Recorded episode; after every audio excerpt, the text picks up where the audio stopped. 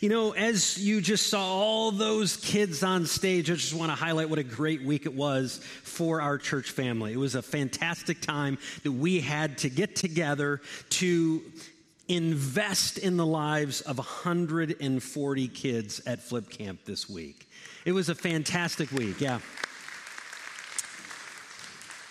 Now, the truth is, many of you are here today because of your kids' participation you had that opportunity and said, Hey, my kid's going to get up on stage and it's going to be great. And for those of you who are here today because of that, I just want to uh, welcome you here and say we are glad that you have joined us today. Now, I want you to know that serving at camp all week gave me an opportunity to see a lot of different things. I had an opportunity to just see some really, really awesome kids. I had an opportunity to see them laugh. I had an opportunity to see tons of smiles. And what I walked away with is that we have some really, really great kids here at our church. Amen. Absolutely. And, you know, I thought to myself as I was working with the kids, I thought, man, these, these are coming from some really great families, too. But then the reality is, I was also preparing this message. And I thought to myself, we do have some really great families.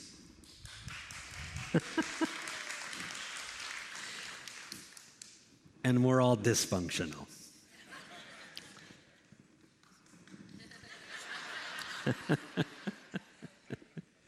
we have families that are filled with dysfunction. Now, some of you might be like, okay, wait, wait, hold up.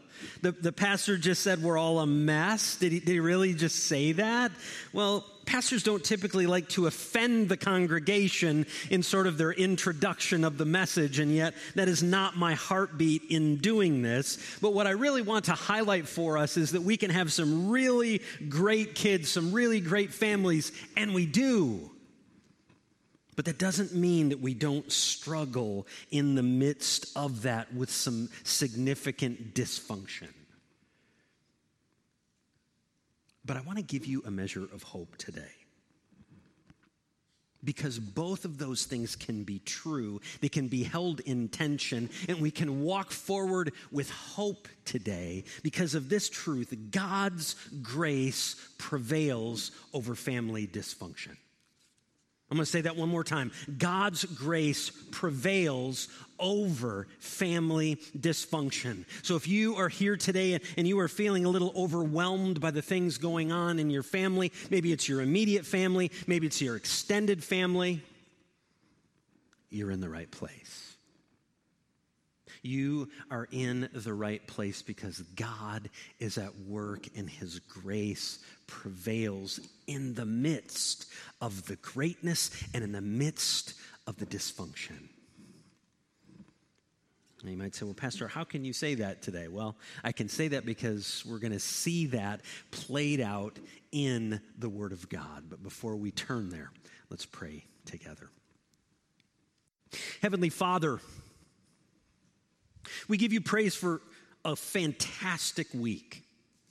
For a week where we saw kids engaged and studying your word and reading your word and engaging with your word and having fun with each other, having fun with our leaders, smiles, laughter, just a, a fantastic week. And for that, we're grateful. But God, as we quiet our hearts here over the next few moments, we also want to be real before you. We can give you praise for that reality, but we can also have this moment where we're real before you and we say, God, we have struggles too. We can have this moment where they're held in tension. And in that space, God, we need your grace. And so we thank you that we have it in Jesus that through Christ you provide your amazing grace. And so, God, we lean into that grace today where you might minister to our hearts for those who are struggling, for those who are broken, for those who are sad. We ask that your Holy Spirit would meet with us in this moment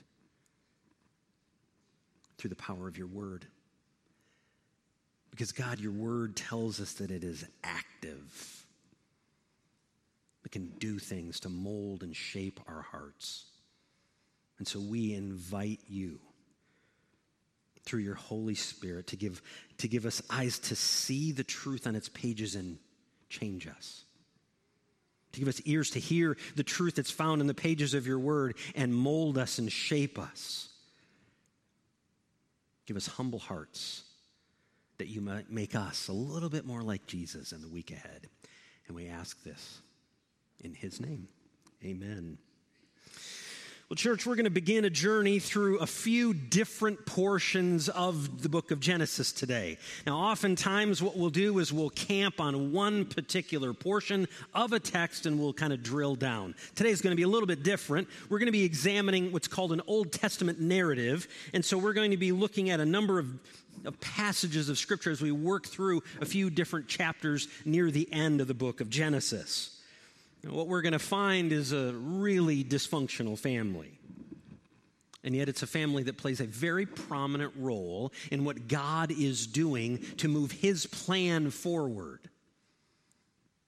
So remember, I said those things can be held in tension. Things can be really good and things can be really difficult all at the same time. So I want to invite you, we're going to turn uh, to Genesis chapter 26 right at the end.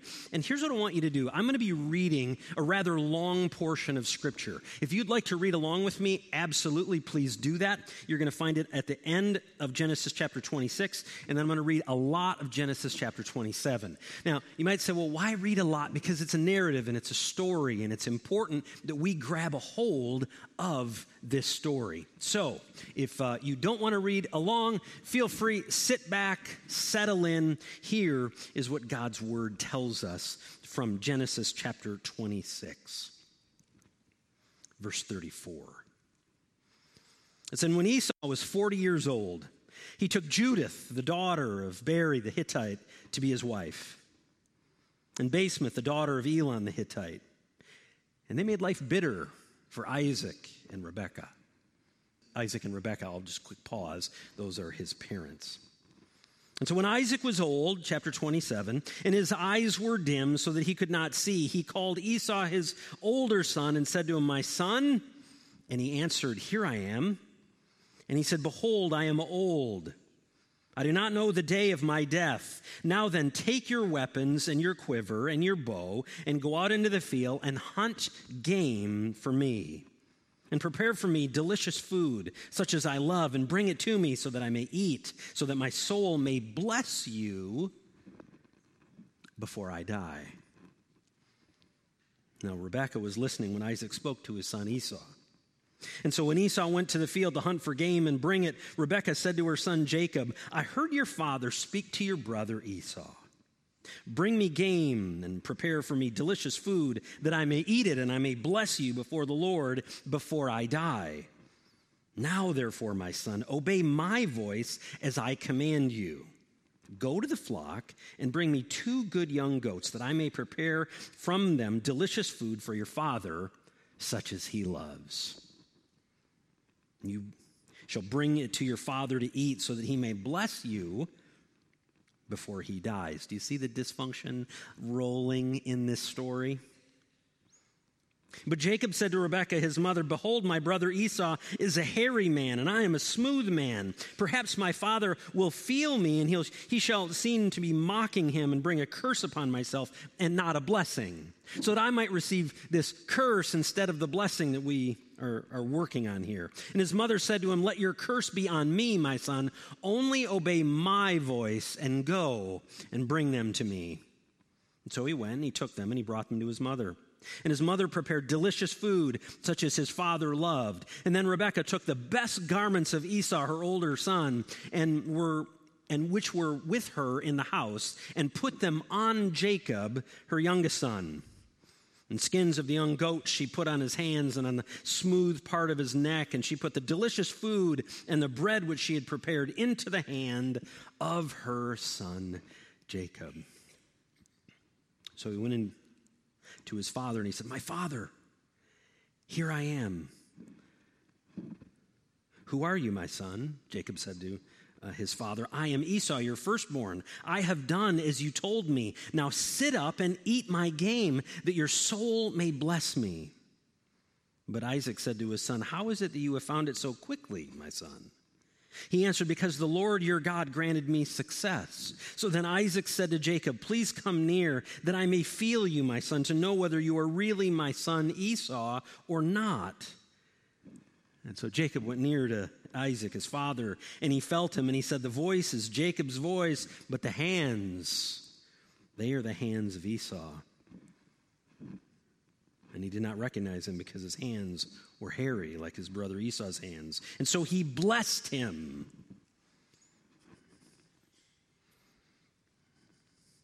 He said, Are you really my son, Esau? And he answered, I am. Then he said, Bring it near to me, that I may eat of my son's game, and I may bless you. So he brought it near to him, and he ate, and he brought him wine, and he drank. Then his father said to him, Come near to me and kiss me, my son. So he came near and he kissed him. And Isaac smelled the smell of his garments and he blessed him. And he said, See, the smell of my son is as the smell of the field that the Lord has blessed. May God give you of the dew of heaven and of the fatness of the earth and the plenty of grain and wine. Let peoples serve you and nations bow down to you. Be Lord over your brothers brothers, and may your mother's sons bow down to you. Cursed be everyone who curses you, and blessed be everyone who blesses you. As soon as Isaac had finished blessing Jacob, when Jacob had scarcely gone out from the presence of Isaac his father, Esau his brother came in from his hunting. And he also prepared delicious food and brought it to his father. And he said to his father, Let my father arise and eat of his son's game, that you, that you may bless me. And his father Isaac said to him, Who are you? He said, I am your son. I'm your firstborn. I'm Esau.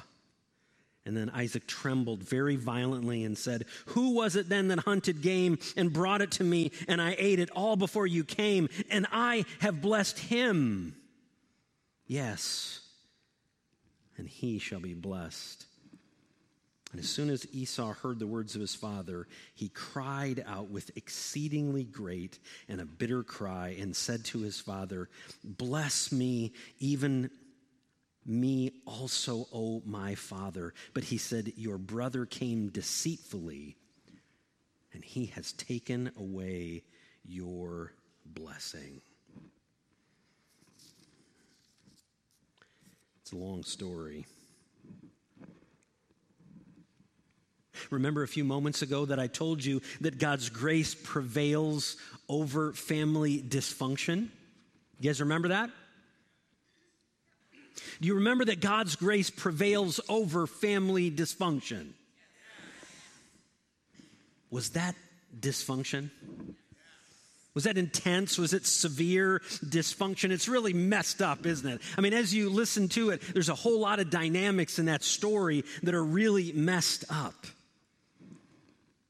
And so I hope that what I said earlier, that we are a collection of people who are messed up and who need God's grace, you would recognize, yeah, that's true of biblical families and it's true of my family as well. And so I hope that as you hear that story, a family issue and family drama, that you might be able to connect it with your own for just a moment. And that you might say, I have some hope in the midst of it. But I also want you to know that what we read in that story highlights something else for us today. I hope you see clearly in what we just listened to that disobedience is what leads to family dysfunction.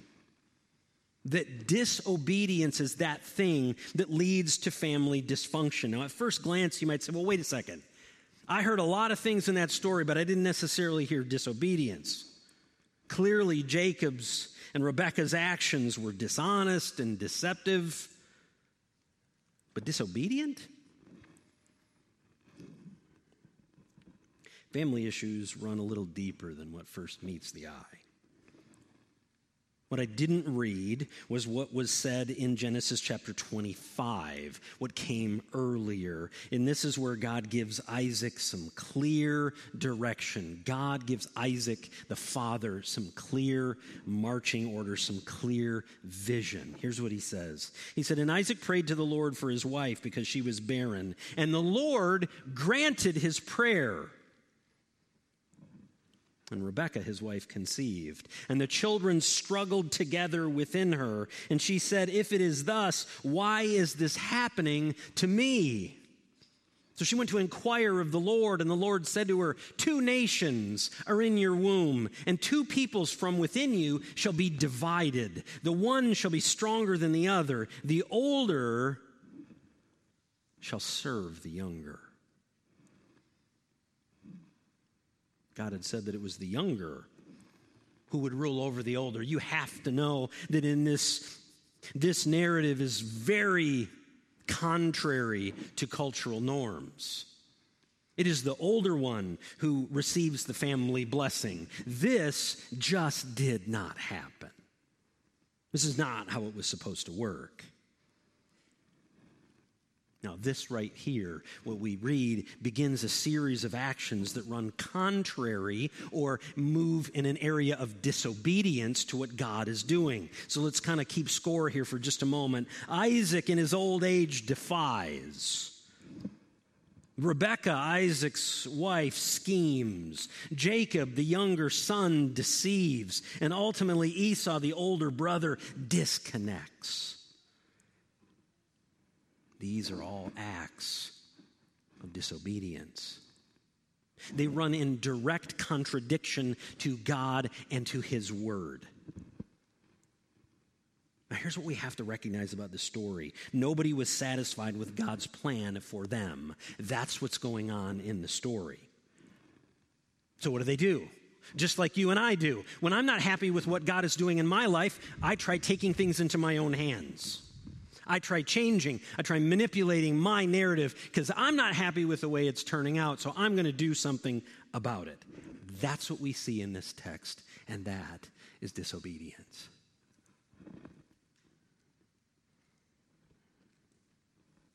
What about you? Let's take this from the text of the scriptures and move it into our own heart and mind. What about you today? When you read the story, you see the dysfunction, you see the disobedience. Do you ever pause to think that your own disobedience might be at the root of the dysfunction? Church family, it's always appropriate for us to pause in the midst of whatever it is that we're walking and evaluate our own hearts to evaluate what we might be contributing to this situation. I don't want to be too heavy about this and too heavy handed about it, but I do think every single one of us, whatever the, the dysfunction might be, we have to examine our own hearts in that and what we contribute to the story. But here's the reality you guys didn't come to church today particularly on a day where we're having a family picnic, to get all down and heavy about your struggles. You know them. I don't need to tell you what they are. You know the difficulty of your family dysfunction that you walked in here with. And so, what I hope to do in the next few moments is not just focus on that, but instead focus on where we can have where you and I might be able to turn away from the struggles with humble hearts and eyes focused on hope.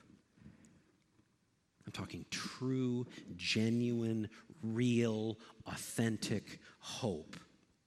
Right in the midst of the struggle, right in the midst of the dysfunction, you can have that. You can experience that. You'd say, wait a minute, where can I find hope? Do, do, I muster that up within myself? Like I just try harder to be happy. I try harder to make it right. I try harder and I try harder. That's not what I'm talking about. Is it some sort of starry eyed pipe dream that I just sort of act like nothing's wrong? No, it's not that either. The reality of the Christian faith is that it is rooted in truth. It is rooted in truth, and the hope of God's people is found in Him and in His Word. That's where we find hope, even in the midst of the struggle. So let's continue on in the story. Learn about the fallout of this family dysfunction that we just read. We're going to skip ahead to Genesis chapter 28, verses 3 through 5. It says, God Almighty bless you and make you fruitful and multiply you, that you may become a company of people. May he give you the blessing of Abraham to you and your offspring with you, that you may take possession of the land of your sojournings that God gave to Abraham. Thus Isaac sent Jacob away. In the midst of the dysfunction, Isaac blesses Jacob. This is the second time and this time he uses similar words. It's the same phrase that God gave to Adam and Eve in the garden. It's the same phrase that God gives to Abraham and to who is Isaac's father, you may recall, when he established his covenant with him. Here are the words he says, Be fruitful and multiply. Blessing to you and your offspring. These are the words of God to his people. This is what God desires to do for the faithful. And, church, this is something that reveals the plan of God continues to move forward, sometimes in spite of our disobedience, in the face of our dysfunction. And when it does, and when it moves forward in spite of all that, what we can stand upon is one simple truth that God's grace shines through our family dysfunction. God's grace shines through it. It is the grace of God they might say, well, how do you get that from this text? How can you pick that out of this particular passage? Because what we see here is that Jacob, the recipient of God's covenantal blessing from the mouth of his father, did nothing to earn God's favor. He didn't do anything. He didn't have some high level of integrity. We've already heard how that played out. He did not have some long history of spiritual faithfulness. Instead, what's on display in this story, and what I hope each one of us will recognize from this text as we consider what's going on, that might give us a measure of hope this morning, is that in spite of the brokenness, in spite of the dysfunction in Jacob's life and in his family, God still bestows upon him unmerited favor. He still gives him his grace. God's grace is still active in his life. You see, we can say that because what we're seeing here in this text is the grace of a holy and righteous God. It is not something that is earned. So he gets things like a blessing, he gets the kindness of God, he gets the favor of God. That's what we see here. And this is a powerful part of our story. But if we're going to be honest, we have to say that's a nice story. What does that have to do with me? I mean, really, I'm, I'm sitting here in, in White Lake, Michigan on a Sunday in the middle of summer. What does that have to do with me? Everything. Everything. It has everything to do with you because this type of blessing and this type of kindness and this type of favor is given to all who are in Christ, to all who repent of our sin. To all who believe upon the Lord Jesus Christ, we are the recipient of God's amazing grace. We are forgiven. We are redeemed. We are children of God through Christ. And everyone who is the recipient of that should say, Amen. Praise God. And before we breeze over this this morning, before we just blow past this and say, Yeah, I understand that. I got that, Pastor. I heard that little narrative. That's a nice thing. You talked about grace and forgiveness and redemption. Here is the question that everybody needs to consider today Is that true of you? Is that your story? I'm not talking about the person next to you. Is that your story? Have you received God's amazing grace through Christ, his son? Or perhaps you're stuck in the dysfunction of the 21st century American life. Maybe that's where you are today. You'd say, I came to church today, but man, I am tired. I am weary. Listen to the words of Jesus in Matthew's gospel.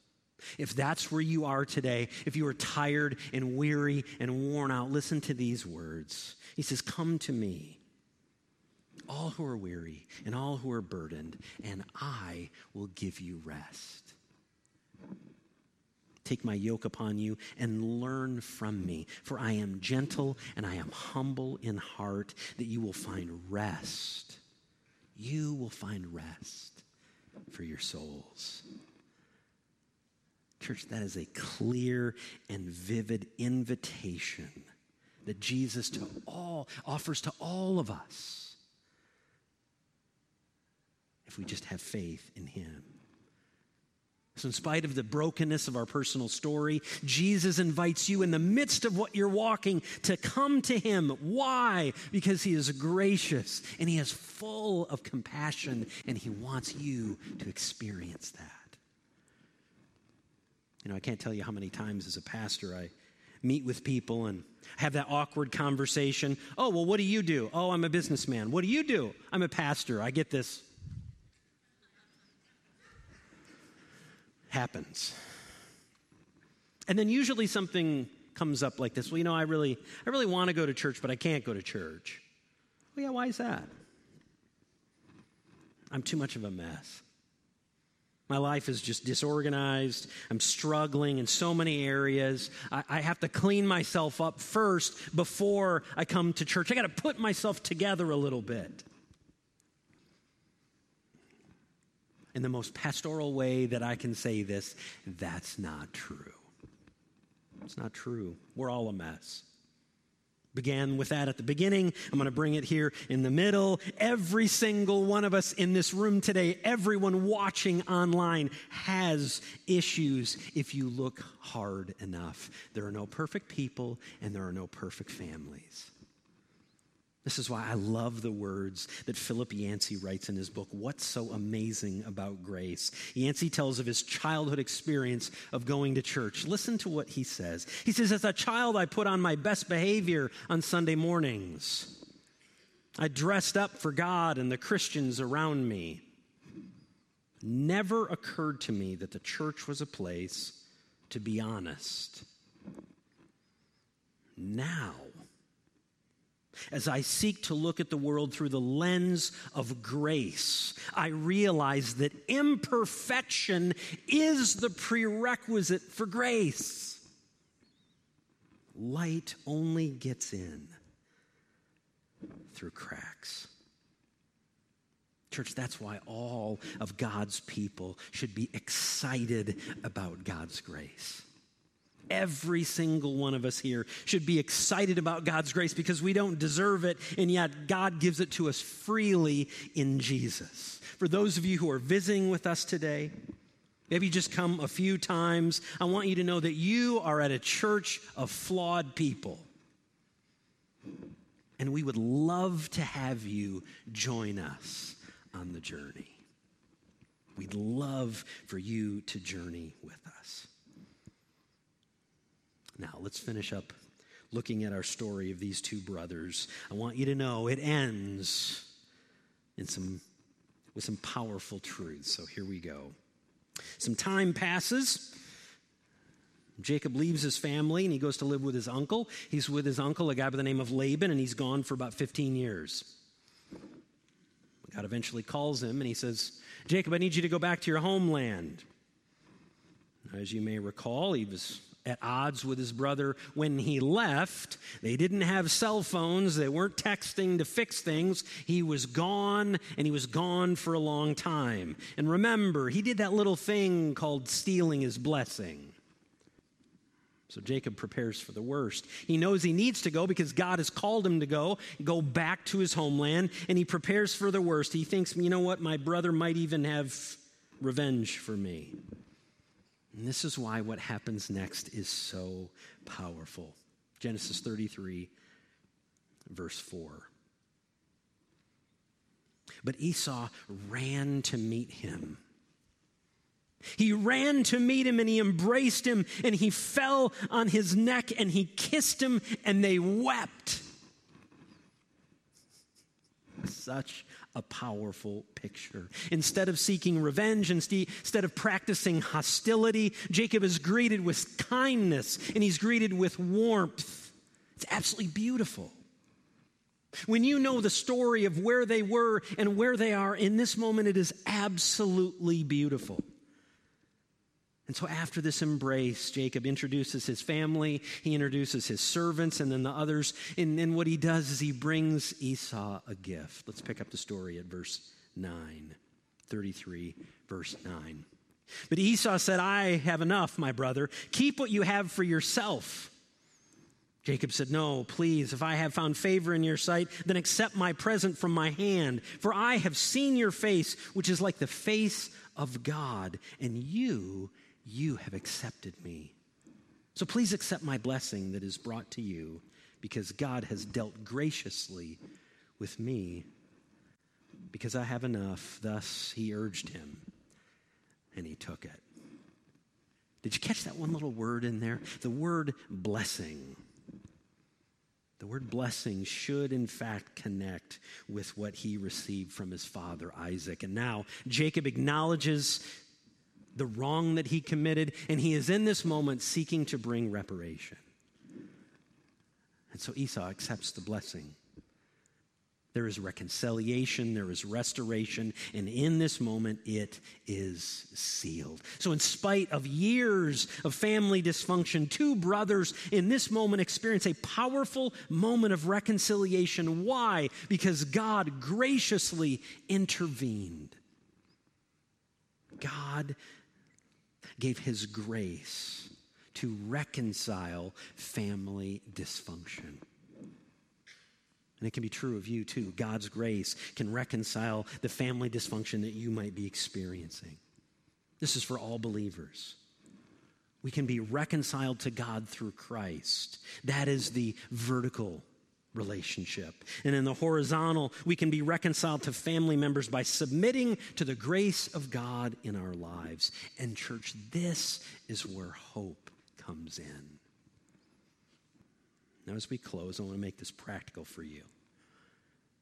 I want to make this practical in terms of your relationships. I want you to consider with me for just a moment is there someone in your family who you need to follow Jacob's example and pursue reconciliation? Or is there someone in your family whom you need to receive their offer of reconciliation? Now, I'm not naive enough to think that after a 30 minute sermon, some complex situations are going to be immediately fixed. That you're going to walk out of here after having a family picnic and a hot dog, and everything's going to tie together like a 30 minute sitcom. It's not that simple. I realize that. But it is my hope that as you hear the story of Jacob and Esau, that you might grab a hold of the reality that in our dysfunction, there is hope. There is real hope because of the character of our God. He is gracious, and He can bring reconciliation to your family.